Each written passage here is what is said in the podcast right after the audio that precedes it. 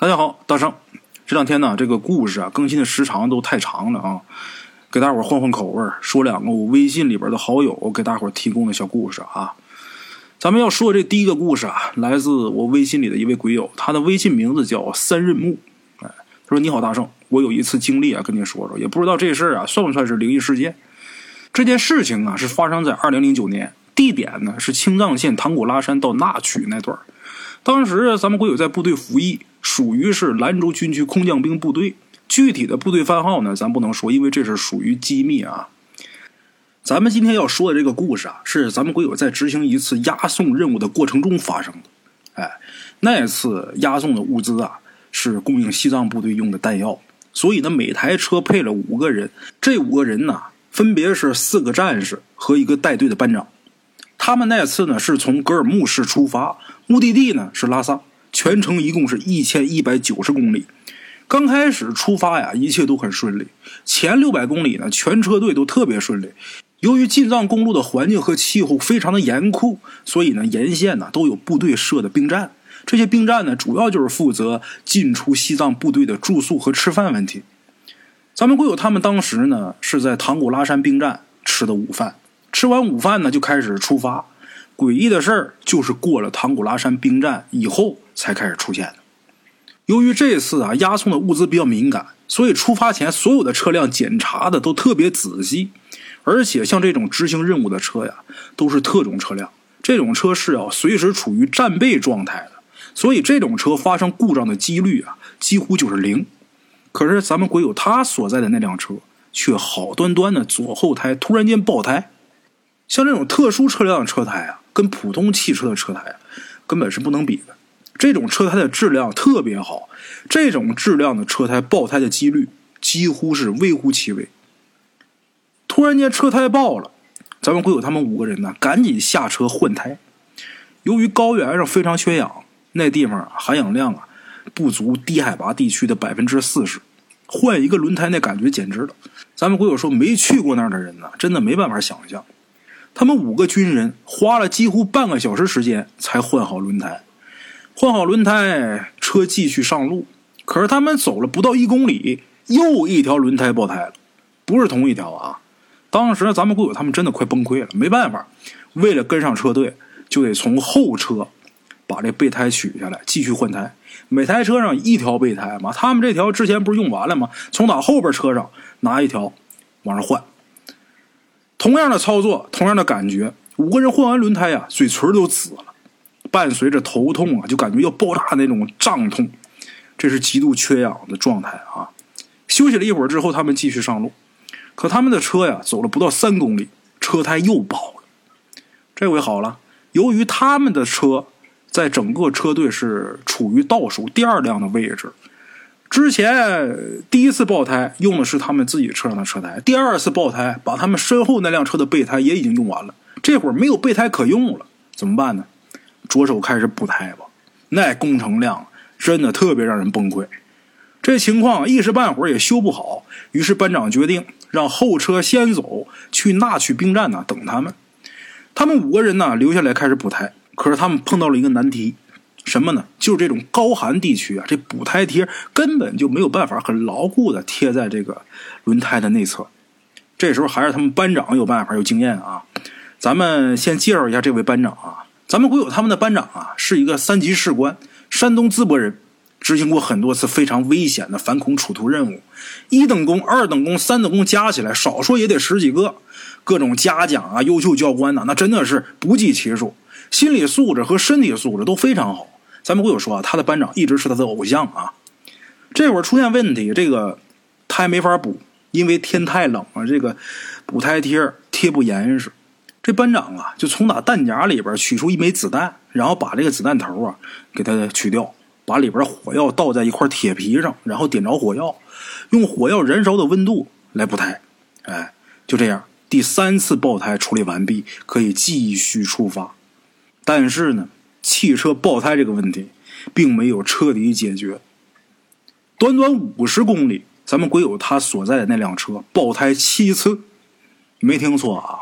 就是七次，第七次爆胎的时候，天都已经完全黑了，大概是晚上九点钟左右。正常情况下，咱们鬼友他们五点就应该到那曲兵站那个地方，这会儿都九点了，他们连一半的路程都没走完呢。这时候班长也开始紧张，由于这车上的物资啊很特殊，这地方呢又属于敏感地区，这时候停车补胎实属大忌。一旦车上的弹药发生一点问题，当时对于他们来说那就是塌天大祸，而且这地方还有狼群出没。可是这会儿怎么办呢？你不补胎没办法，不能停这儿啊！硬着头皮也得停车补胎。班长让所有人把枪里的子弹呢都换成实弹。之前这个弹夹里边的子弹呢都是空爆弹，有五发空爆弹。这空爆弹呢是用于警告警示的。这会儿都换成实弹。三个人警戒，两个人继续补胎。哎，等他们换好车胎之后啊，都已经快十一点了。咱们鬼友他们五个人呢，累的都想自杀。坐车里边休息一会儿之后，班长脸色有点难看的跟他们说：“兄弟们，有个事儿，说出来不知道合不合适。由于军人身份啊，这个谈论牛鬼蛇神这种话题肯定是很敏感的，所以班长啊说话的时候有点吞吞吐吐，也不知道这事儿啊说出来合不合适。我们这车呀，太不正常。”全连十二辆车都好好的，唯独我们这辆车连续出现这种情况，太不正常了。不行，咱再去把车检查一下吧，角角落落仔细检查，别放过一个死角。就这样，他们又开始检查车，同样是三个人警戒，两个人检查。检查的时候，那俩战士把上膛的手枪叼在嘴里边插的，可想而知当时那种紧张的氛围啊。这时候有个战士啊，突然间来了一句：“我操！”大家伙本来就紧张，他这一喊，大伙更紧张，然后过去看看怎么回事。到那儿一看呢，就看见他们那车的水箱上贴了两张祭奠用的纸符，就是那种青海、西藏一带祭奠死人用的那种纸符。这种纸符路上很多，原因呢是这条路上车祸太多了，由于高寒缺氧。跑长途进藏的车呀，很多走到这一段就极其容易困倦。再加上开心岭这地方连续几十公里都是一条直线那种，这就更加容易让人呃犯困。所以说这地方每年不知道有多少车出事故。这地方前不着村后不着店再加上啊很多地方民用的通信设备都没有信号，所以有的车出事故以后啊一个礼拜都没人知道。甚至说，有的司机死了之后，这尸体被狼吃了都很正常。哎，咱们会有他们现在身处的这个地方就叫开心岭。开心岭这地方啊，原本不叫开心岭，叫伤心岭。为什么？原因就是这地方出车祸太多，吞噬了太多人的生命。死过多少人已经没有办法统计了。当地司机之间呢，有几句打油诗，确切的说呀，更像是一种自嘲吧。怎么说的呢？天苍苍，野茫茫，唐古拉山下哭断肠，说的就是这段路。后来有个将军进藏视察，路过这地方，陪同的领导呢说这地方叫伤心岭，他就问当地领导这地方为什么叫伤心岭。陪同领导啊就给这将军解释，于是这将军呢就说这名字不好，不吉利，得改。就这么的把伤心岭这地方改成开心岭了，寓意就是说让过往的司机啊开开心心的开车。安安全全的回家，哎，所以这地方打那之后才叫开心岭。咱们书回正文，这战士发现这水箱上贴着这种纸符，然后班长呢就让那战士啊把那纸符啊给拿下来给扔了。也巧，就把这纸符拿下来扔了之后啊，他们重新上车出发之后，这一路三百公里平平安安的就到了拉萨，一次爆胎都没再发生过。嗯这时候，他们这辆车的车胎啊，所有的车胎都已经是补过的，没有一条是完好无损的。可后边那三百多公里就一点事儿没有。哎，咱们会有说这件事儿啊，也不知道算不算是灵异事件，但是呢，很难理解。那好了啊，感谢咱们这位微信名字叫三任木的贵友啊，谢谢老铁，手打辛苦。接下来呀，再给大伙说一个，咱们今天要说的这第二个故事啊，给我投稿的是我微信里的一位好友，他的名字呢叫阿泰，微信名字叫阿泰啊。这哥们儿说他姓徐，是在湖北省宜昌市政府部门工作的。这事儿呢，发生在四年前的二月。咱们鬼友啊，现在有两个孩子。当时发生这件事的时候啊，咱们鬼友他们家的老大刚出生几个月。哎，出事的那天呢，局领导安排咱们鬼友去机场去送个人去。咱们鬼友他们那地方只有一个机场，这机场叫三峡机场。市区过去不到三十公里，开车一般呢，也就是二十多分钟。咱们鬼友大概下午六点半接到了人，然后从打市区出发。由于市区出来的时候啊比较堵，咱们鬼友呢把人送到机场的时候呢是七点二十五分。咱们鬼友差不多有十年的驾龄，但是呢他有个习惯啊，开车的时候只要出市区就会开导航。当年回来的时候啊，他还是按照导航走的。当时是初春的季节，七点半过后啊，这天就完全黑了。咱们鬼友一个是路况比较熟悉，再一个加上有导航，他开就很轻松。但是后来啊，他越开就越感觉不对。哪儿不对呢？首先是有点恍惚的感觉。下高速的时候呢，竟然到了另外附近的一个小县城。咱们鬼友都不知道那是哪儿，但是他为什么判断这地方是个小县城呢？因为小县城的高速收费站呢，规模也比较小。他是根据这个收费站来判断这地方应该是个小县城。于是咱们鬼友就想重新上高速回宜昌市区，但是当时也不知道怎么想，就没从高速出站口再进去，而是跟着导航走的。就这样，他跟着导航开到了一条小路上，全程恍恍惚惚的。那条小路的尽头啊，竟然可以开到高速上去。大伙都知道啊，这高速都是全封闭的，不可能有小路通高速上去的呀。咱们鬼友在这条小路连通高速的路口上，猛地踩了一脚刹车，这车停住了，然后强迫自己镇定一下，清醒一点。当时高速上乌漆麻黑的，车非常少。咱们鬼友观察一会儿，发现如果再根据导航走，咱们鬼友会上高速的逆向行驶车道，那结局可想而知啊。咱们鬼友弄明白之后啊，也是吓出一身冷汗。赶紧调转车头，想要回到刚才他下高速的那个口，然后从那儿再上。往回回去的时候呢，他也得用导航。结果导航显示，回宜昌市区还要行驶六十多公里，去下一个高速路收费口掉头。当时咱们鬼友没办法，只能继续开，但是心里隐约感觉不对劲儿，所以这车速啊并不快。他说当时大概啊开不到八十迈那样。开了一会儿之后呢，他发现啊，他的右前方大概两三千米那么远那地方的上空，天上有三个灯。哎，这三个灯给他的感觉，就跟在远处看天上的飞机的航行灯差不多，大致也是呈三角形位置排列的，而且啊，不是很高。咱们会友当时以为是飞机，再说因为这地方靠近机场嘛，飞机起降的时候有一段时间。也会飞得比较低。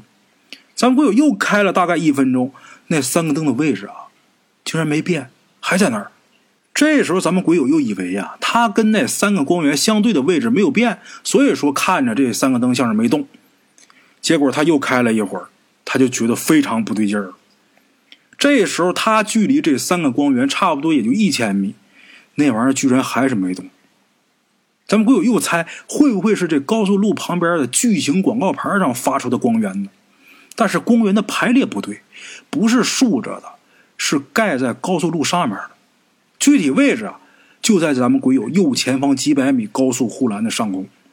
当时这个东西的高度啊，离地面不到五十米，非常低。三个光源中间的面积啊，大概能有两百左右个平方吧，可能更大点咱们会友只不过是目测的，所以不是很准确。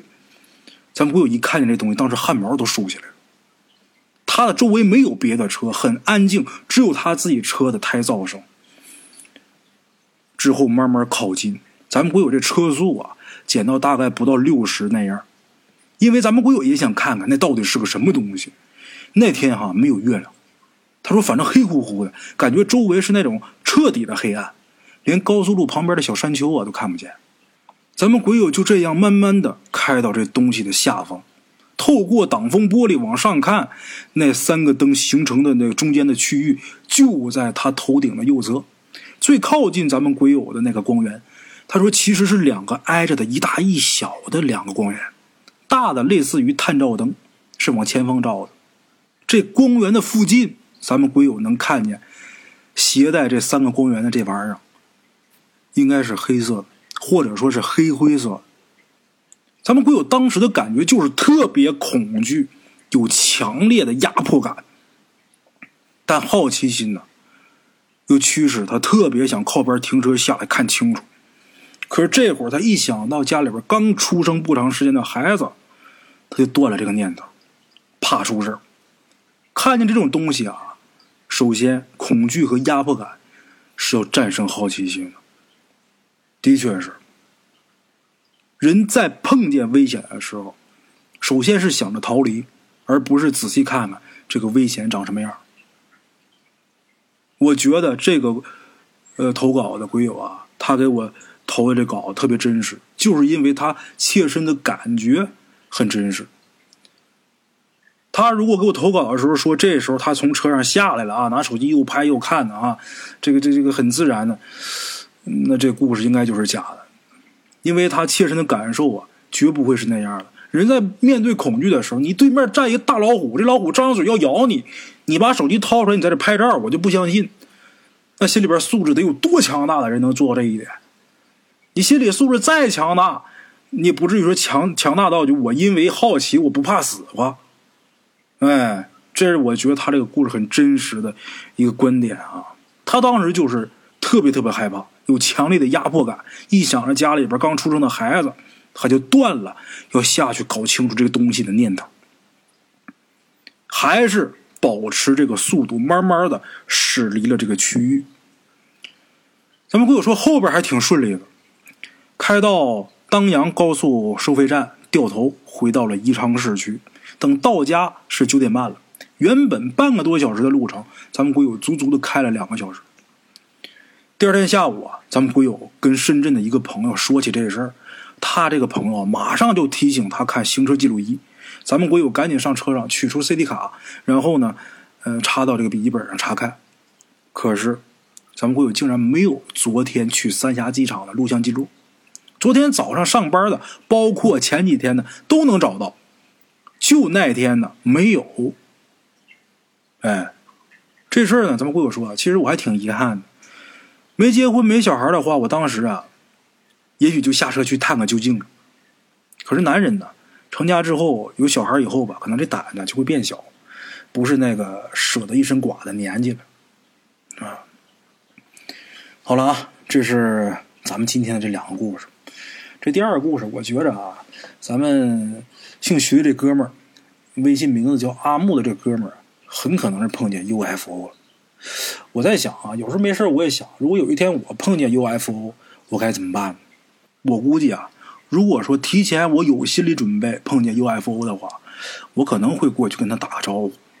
但是打招呼，第一句话应该跟他们说什么？我至今都没想好。列位啊。如果说有一天你撞见外星人了，你想跟他说的第一句话是什么呢？